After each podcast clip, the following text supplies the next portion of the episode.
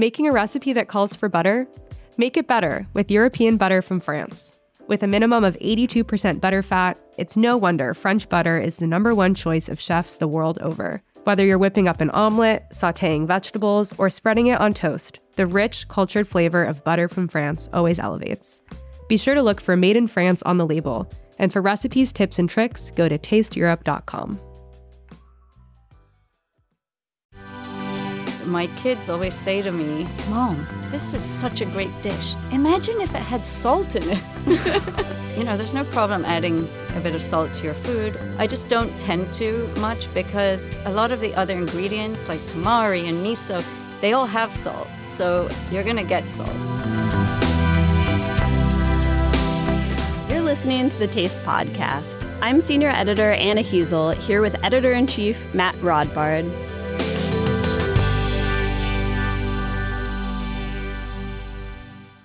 Today, Anna's sitting down with Nisha Melvani, the author of Practically Vegan. Anna, tell us about Nisha. Nisha is so cool. She's the creator of the website and Instagram account Cooking for Peanuts. And her book really brings together a bunch of practical, affordable, and totally doable vegan recipes. We talked tempeh, we talked tofu, we talked about the advantages of owning a really good, dependable blender and also some of the ways that her cooking was influenced by growing up in Jamaica. Here's Anna and Nisha.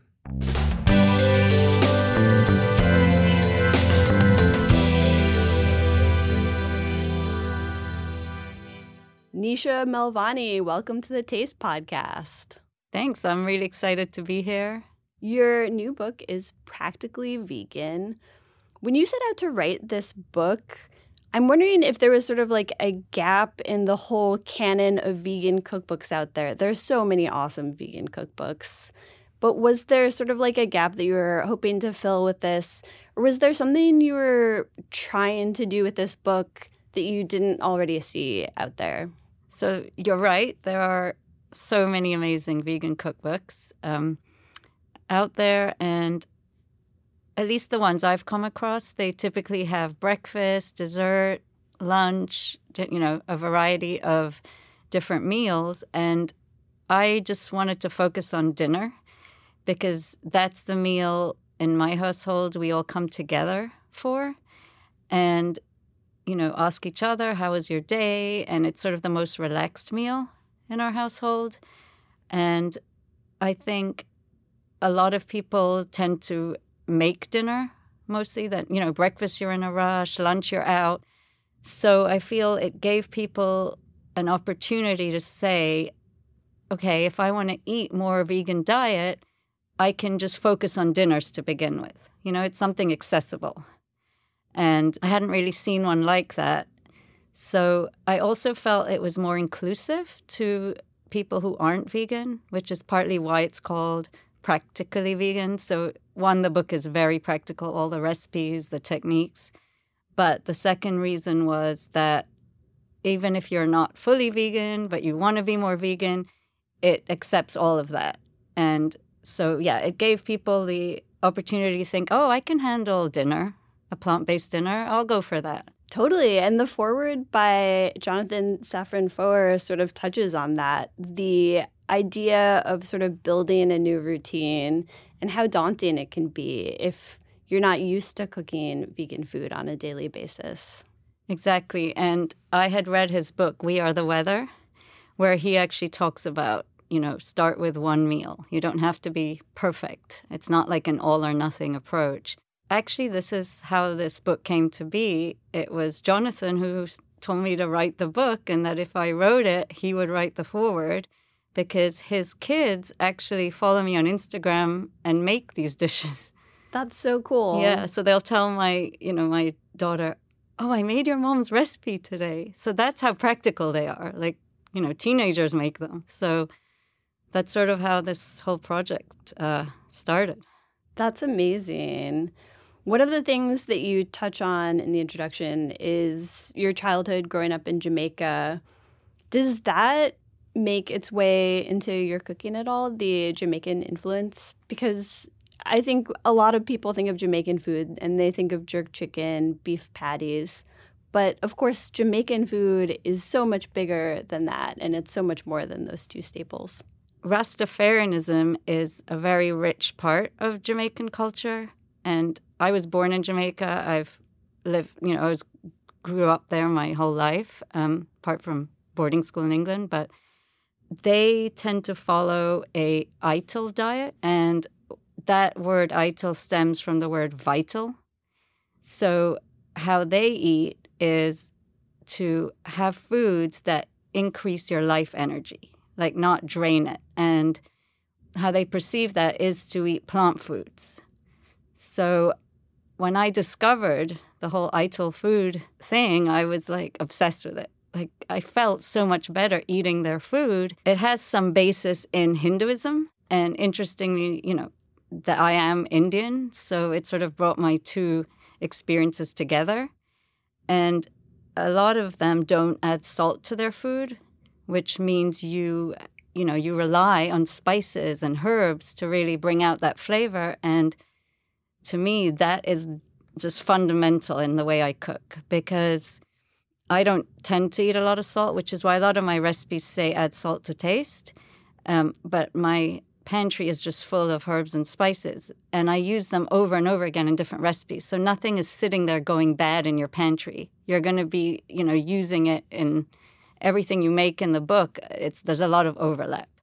So, um, you know, a big part of Jamaican food is they have so many different vegetables that are incredible. You know, there's yam and breadfruit and ackee and plantains you know, callaloo, so many things that I grew up eating.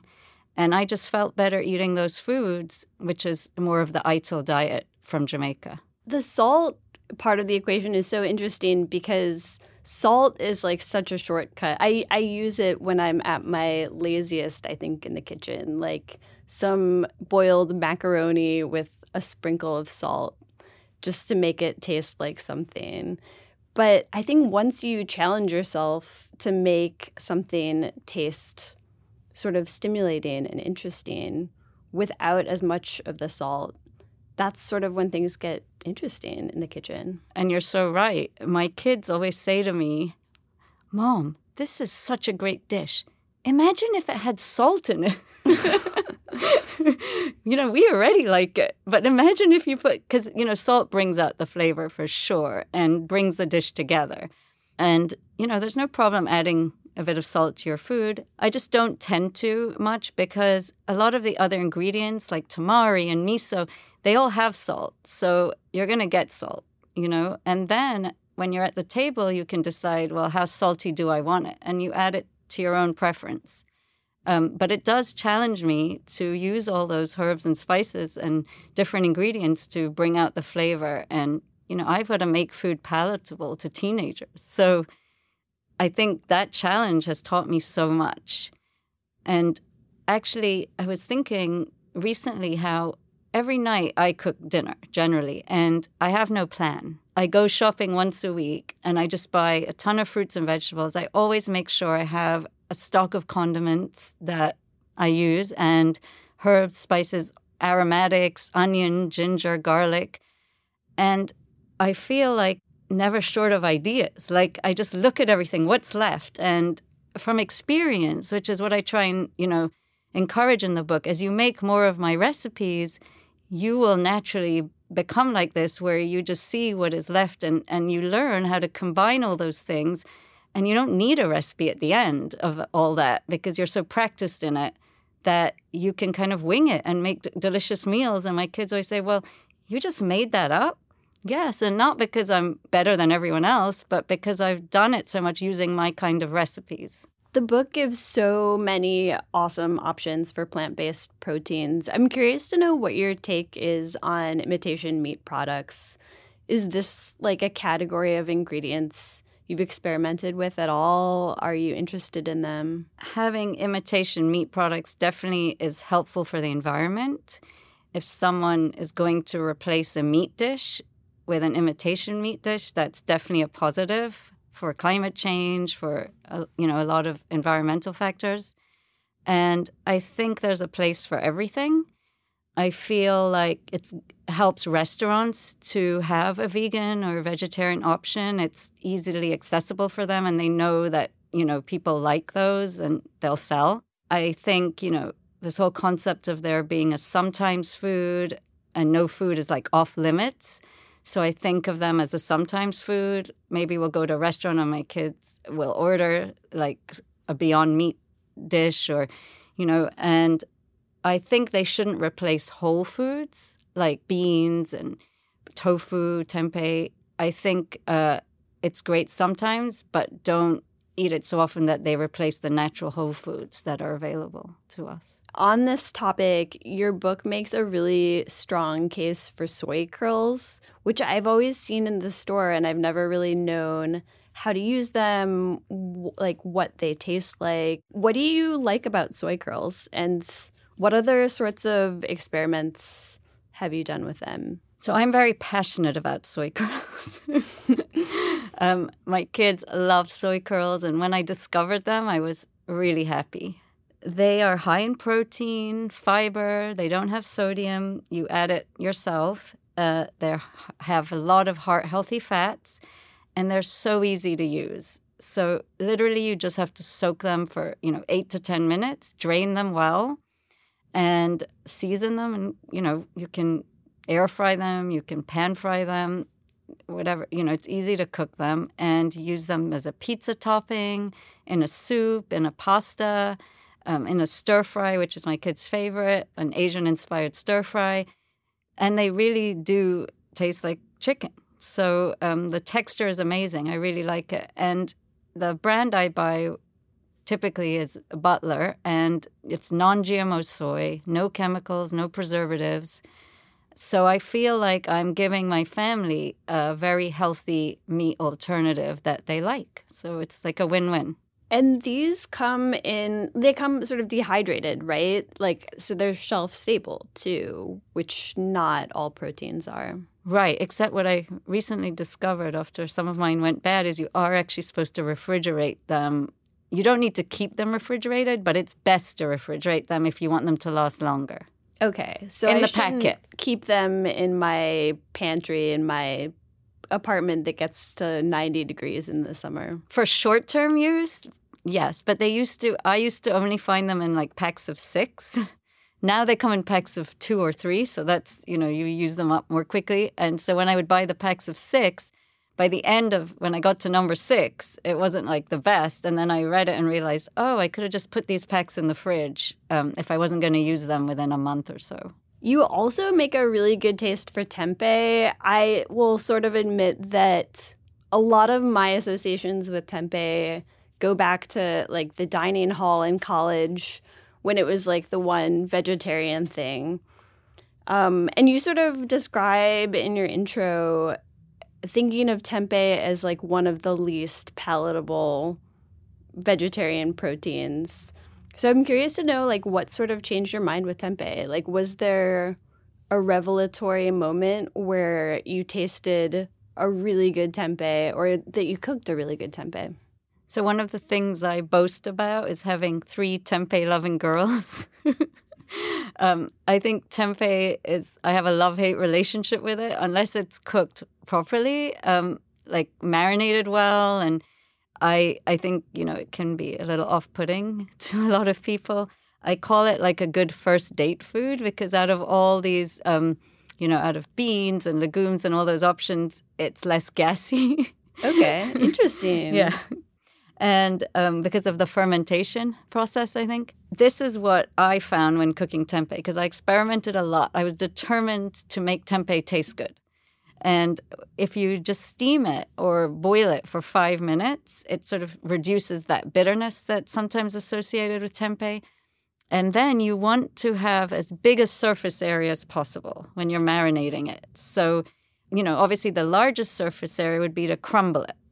So sometimes I just crumble it using my hands and then, you know, toss it in a bowl and marinate the crap out of it. Or you cut it into really thin triangles. So in my book, I say, well, cut it into four rectangles. Now take those four rectangles and cut them into two or three more rectangles. So if your knife skills are good enough, I would go for the three versus the two because then the surface area is so much more that when you go and marinate it, it's just going to soak up that marinade so much more.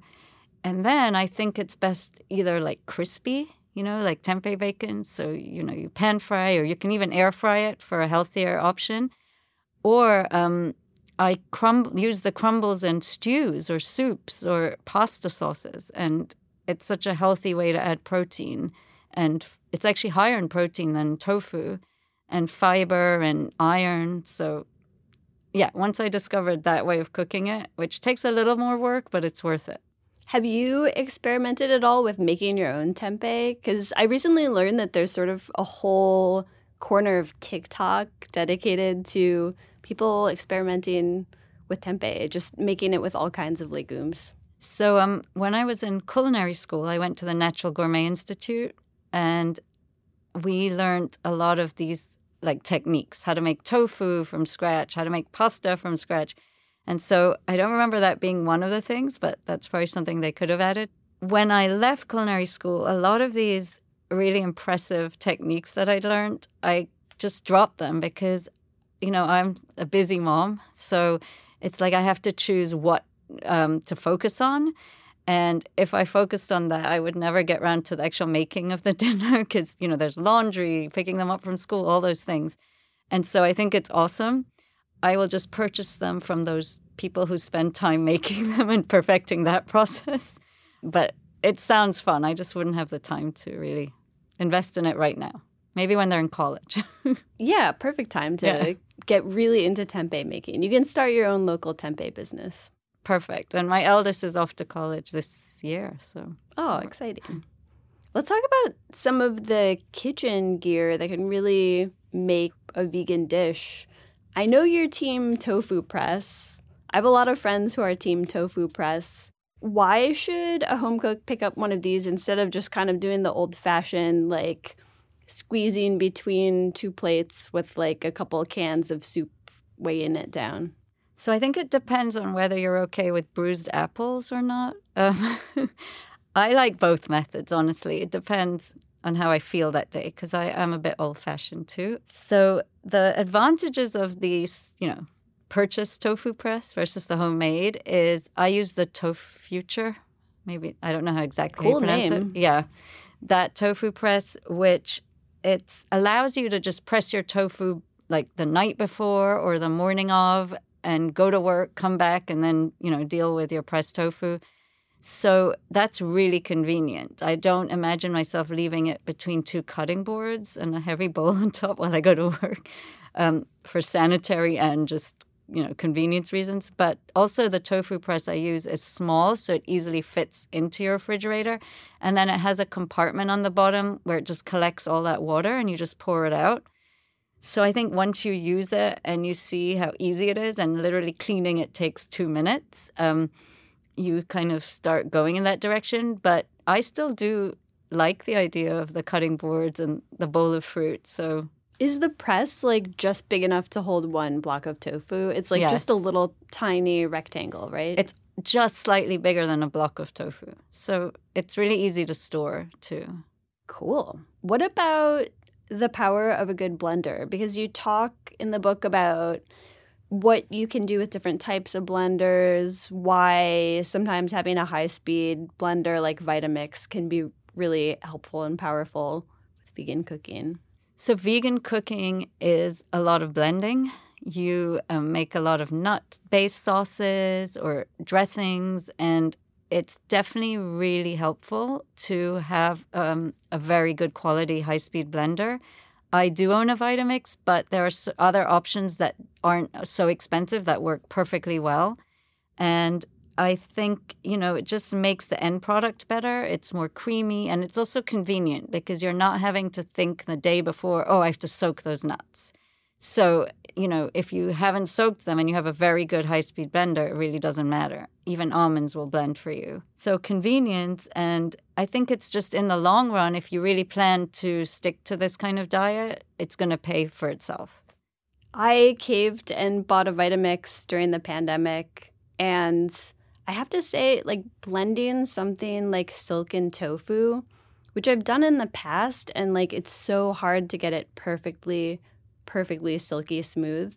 But having the right blender and just having it turn into this like beautiful, luxurious, soft, creamy substance, it's really satisfying. It's really cool to see it in action. It's hard to go back, right? yeah, totally.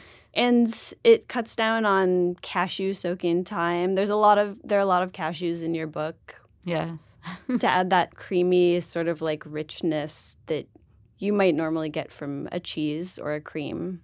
Now you can if you don't have the most best quality high speed blender, you can do a quick soak of your cashews, which is just to boil them and turn off the water once it comes to a boil and let it sit for like 15 minutes. So it sort of speeds up that soaking process for cool. you. Have you tried this with other nuts, like sort of making something similar to a cashew cream? Or are cashews like really the go to? No, I actually have a pimiento sauce in the cookbook where it's made out of almonds. And almonds are, and even walnuts. I blend walnuts. Um, and actually, walnuts are considered the healthiest nut. So you don't, there's, you can try it out with seeds for, you know, many options. Really cool. It's fun to experiment. I always encourage people, like, try your own way and see what happens, you know? Totally. We ask many of our podcast guests this question What's a dream cookbook that you like to write that you haven't? So, um, dream cookbook is definitely in my head, so I'm going to vault that one. but non cookbook, um, Yeah, non cookbook too. how to face paint underwater, maybe. Wow. Okay. that was not what I was expecting. I love that. Still working on that one. Nisha Melvani, thank you so much for being on the Taste Podcast. Thanks for having me.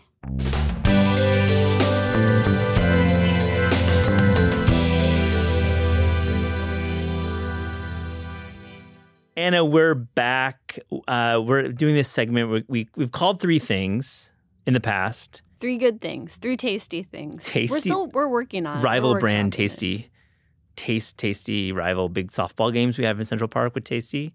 Yeah, we should start that. Why why haven't we been doing that? Bowling League, Taste versus Tasty. What do you think? Absolutely. Anna, my first shout out is actually two books. We've had this amazing run of, of grilling and smoking cookbooks over the years, and there's plenty of excellent ones out there. But I wanted to call out two. Uh, one is Bludso's Barbecue Cookbook by Kevin Bludso. Uh, Bludso's is the popular Los Angeles barbecue restaurant in West Hollywood. And in this book, Kevin Bludso writes about his upbringing in Compton, California. And I just, I'm amazed by the way it's photographed by Eric Wolfinger. He's one of the two photographers. And just the storytelling in it. It's an exceptional book. It's not just beef barbecue. I know beef is one of their the specialties there, but it's pork barbecue. There's a bourbon pecan bread pudding that I have my eyes on. So Oh, it's yeah. one of two books. What are you gonna grill from the book? Or is there anything you're gonna like tackle barbecue wise? There's a lamb uh, shoulder rub that looked really cool. Um, there's a lot of really detailed rub recipes in there. And, you know, the second book I'm, I'm calling out is Pat Martin's uh, first cookbook, Life of Fire. He wrote it with Nick uh, Fauchald. And Pat Martin is somebody who uh, is a legend in, in kind of competition barbecue. He's kind of considered the father of West Tennessee whole hog barbecue, or not the father. There's obviously lots of fathers, but he's one of the more influential characters. And I've I've had his barbecue in Nashville and in Atlanta and in at the Big Apple Barbecue. Pat Martin is a name of barbecue, and this book is outstanding as well, lushly photographed. Um, so those are two books that hit my desk. I really am looking forward to writing about them and maybe having Pat and Kevin on the podcast. When it's this like icy and slushy out in New York, I just really wish I was like in some yard eating barbecue right now. can't we just hope that one day we will be able to be in that yard and maybe have a drink in one hand and a plate of brisket in the other? We will be there. We will be I there. I can smell it. What's your first of three things? Okay, well, since you mentioned lamb shoulder, um, I cooked a recipe this past weekend that was so good and kind of unexpected. It's a Sohla El-Waylly uh, recipe from Serious Eats, um, and it's for these tacos where you braise a lamb shoulder And what you do is like you make a paste sort of in the blender of like fresh tomatillos, garlic, some dried smoky chilies, and some dates for oh like a no, little no, bit of stop! sweetness. Nice dates. Yeah, and it just Great. turns into this like acidic, sweet, smoky, spicy, just like, you know, salsa that you rub all over the lamb shoulder. Close it in a Dutch oven and just put it in the oven for five hours. And then what comes out is just this like falling apart meat that's so good in tacos. It's a super low temperature too, right? At five hours, I'm sure it's in the yeah, I think it's like 325, or something. Yeah. I love date syrup. Actually, you're, you're reminding me of date cooking with date syrup is really cool. Really, yeah, really it's a great like all-purpose. Well, not maybe not all-purpose, but it's a great sort of subtle, earthy sweetener. It's not over the top sweet. Um, I love it. It's great. Pomegranate ma- molasses is nice, but it's a little too uh, acidic, bright. You could say for some preparations. I think. yeah, it could get overwhelming, Overwhelming. in large quantities. Yeah. What's next on your list of three things? Um, I got an email today from Dan Pashman, the host of the Sporkful, and he was uh, acknowledging the one year anniversary of of his podcast, Inventing a Pasta Shape. I don't know if you did you listen to that podcast. I don't think I listened to it, but since that podcast came out, I've seen Dan Pashman's pasta shape all over. It's cascatelli, right? Cascatelli, exactly. And I have been sent both the full speed Cascatelli and the gluten free Banza version of Cascatelli. I know you love your banza. You know, we're gonna get the Banza, uh, the Banza boys, the, the the guys behind Banza on the Taste podcast. No, no money has changed hands. I love Banza um, as its own thing. I, I think it's a great product, um, and I've certainly Instagrammed it. And the whole times. idea is like it's made out of garbanzo beans, right? yeah, That's where it gets the name. garbanzo. Yeah. Okay, cool. Yeah, yeah, exactly. It's a chickpea uh, based noodle, and the Cascatelli collab with Sporkful. Um, I cooked it last night, and I love it. it. I love the shape because it has, as they note on the podcast, there's a lot of like nubs and ribs to it, and it's like really has a pleasurable mouthfeel to it when you're eating it and when you're like cooking with it. It just it has so much going for it, and I made uh, Yasmin Khan's New York Times recipe, a very simple, a third of a cup of olives chopped with um, half a cup of olive oil. It's a lot of olive oil. Maybe it's a third of a cup of olive oil, but it's a basically an olive oil, an olive, and feta pasta. It's really simple and great. So, Awesome. so I made that with a cascatelli. It was perfect. What what do you got, Anna? What's your what's your second? Okay, my number two on the list is, um, as you know, I'm a big fan of tin fish. I I've eat a heard. lot of tin fish. I've heard you're into tin fish. I have so many tins in my home, but I tried a really cool tin the other day, which was um, I'd never seen these before, but Fresh Direct sells tinned boquerones, which are like white anchovy fillets that have been marinated in vinegar, rather than sort of like you know the typical anchovy preparation of curing in salt until they get like really concentrated. So these vinegary anchovies were so good. And I, I rarely see them in a tin. I don't know if maybe not many brands put them in tins, but these were from a brand called Yurrita, which I really like. Mm-hmm. And they were so delicious. Like just enough fillets in there to have, you know, with a big salad and some bread for dinner. I they were that. really, really good. So, a couple questions. First, so this is the differentiation here is it's in vinegar and not in oil. Right. Yeah. And like when you think of like anchovies that are on a pizza, those have been packed in salt Yeah. and aged in like big barrels full of salt before they enter the can full of oil. Right. So right. they go through this whole curing process. So that's why we think of anchovies as being so salty. uber salty, right? Yeah, totally.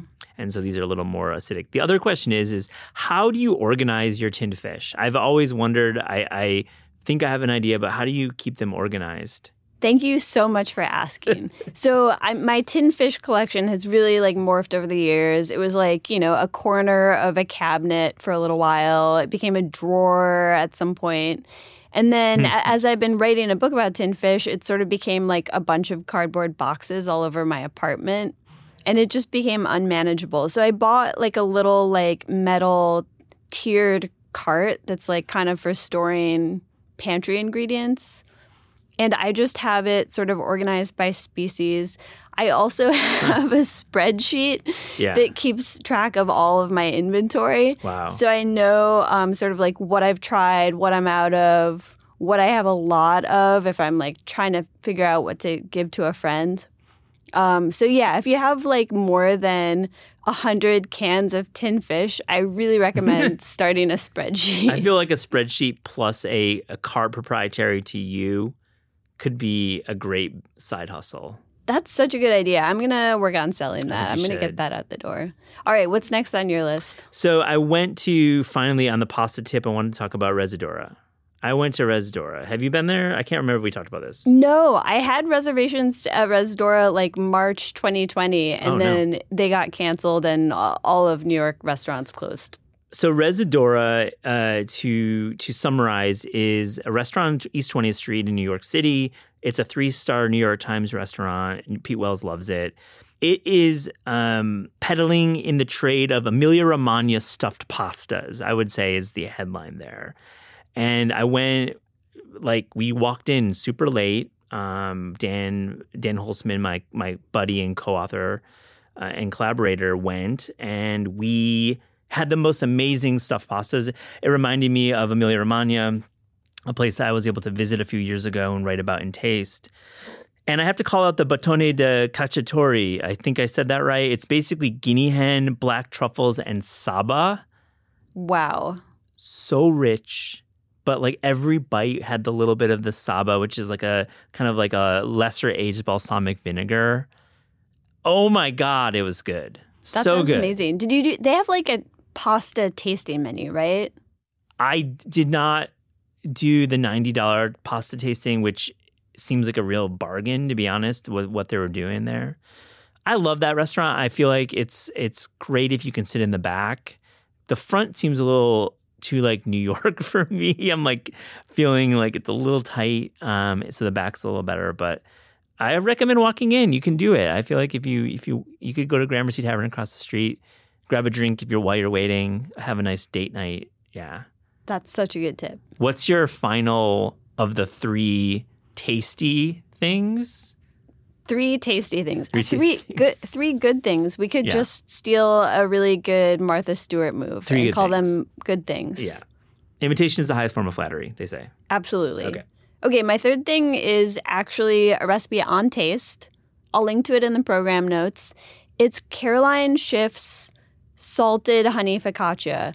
I've made it so many times, Mm. including like a week ago, and it's so good. It's from her somewhat new cookbook called The Sweet Side of Sourdough. Which you've written about. Great book. Yes, I interviewed her for um, for our newsletter, and this recipe is just so good. You basically you make a really simple, basic sourdough focaccia, and then when it's still hot, when it comes out of the oven, you brush it with honey, and then sprinkle flaky salt on it.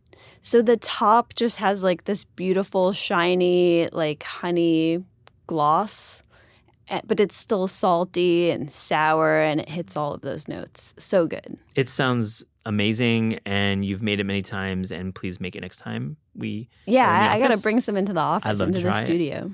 Well, thanks Anna. Let's do another three things soon, okay? We will. Taste Podcast is hosted by Matt Rodbard and me, Anna Hezel. The show is produced by Pat Stango and edited by Clayton Gumbert. Our theme music is by Steve Rydell. Visit Taste online at tastecooking.com and make sure to subscribe to our newsletter. Thanks for listening.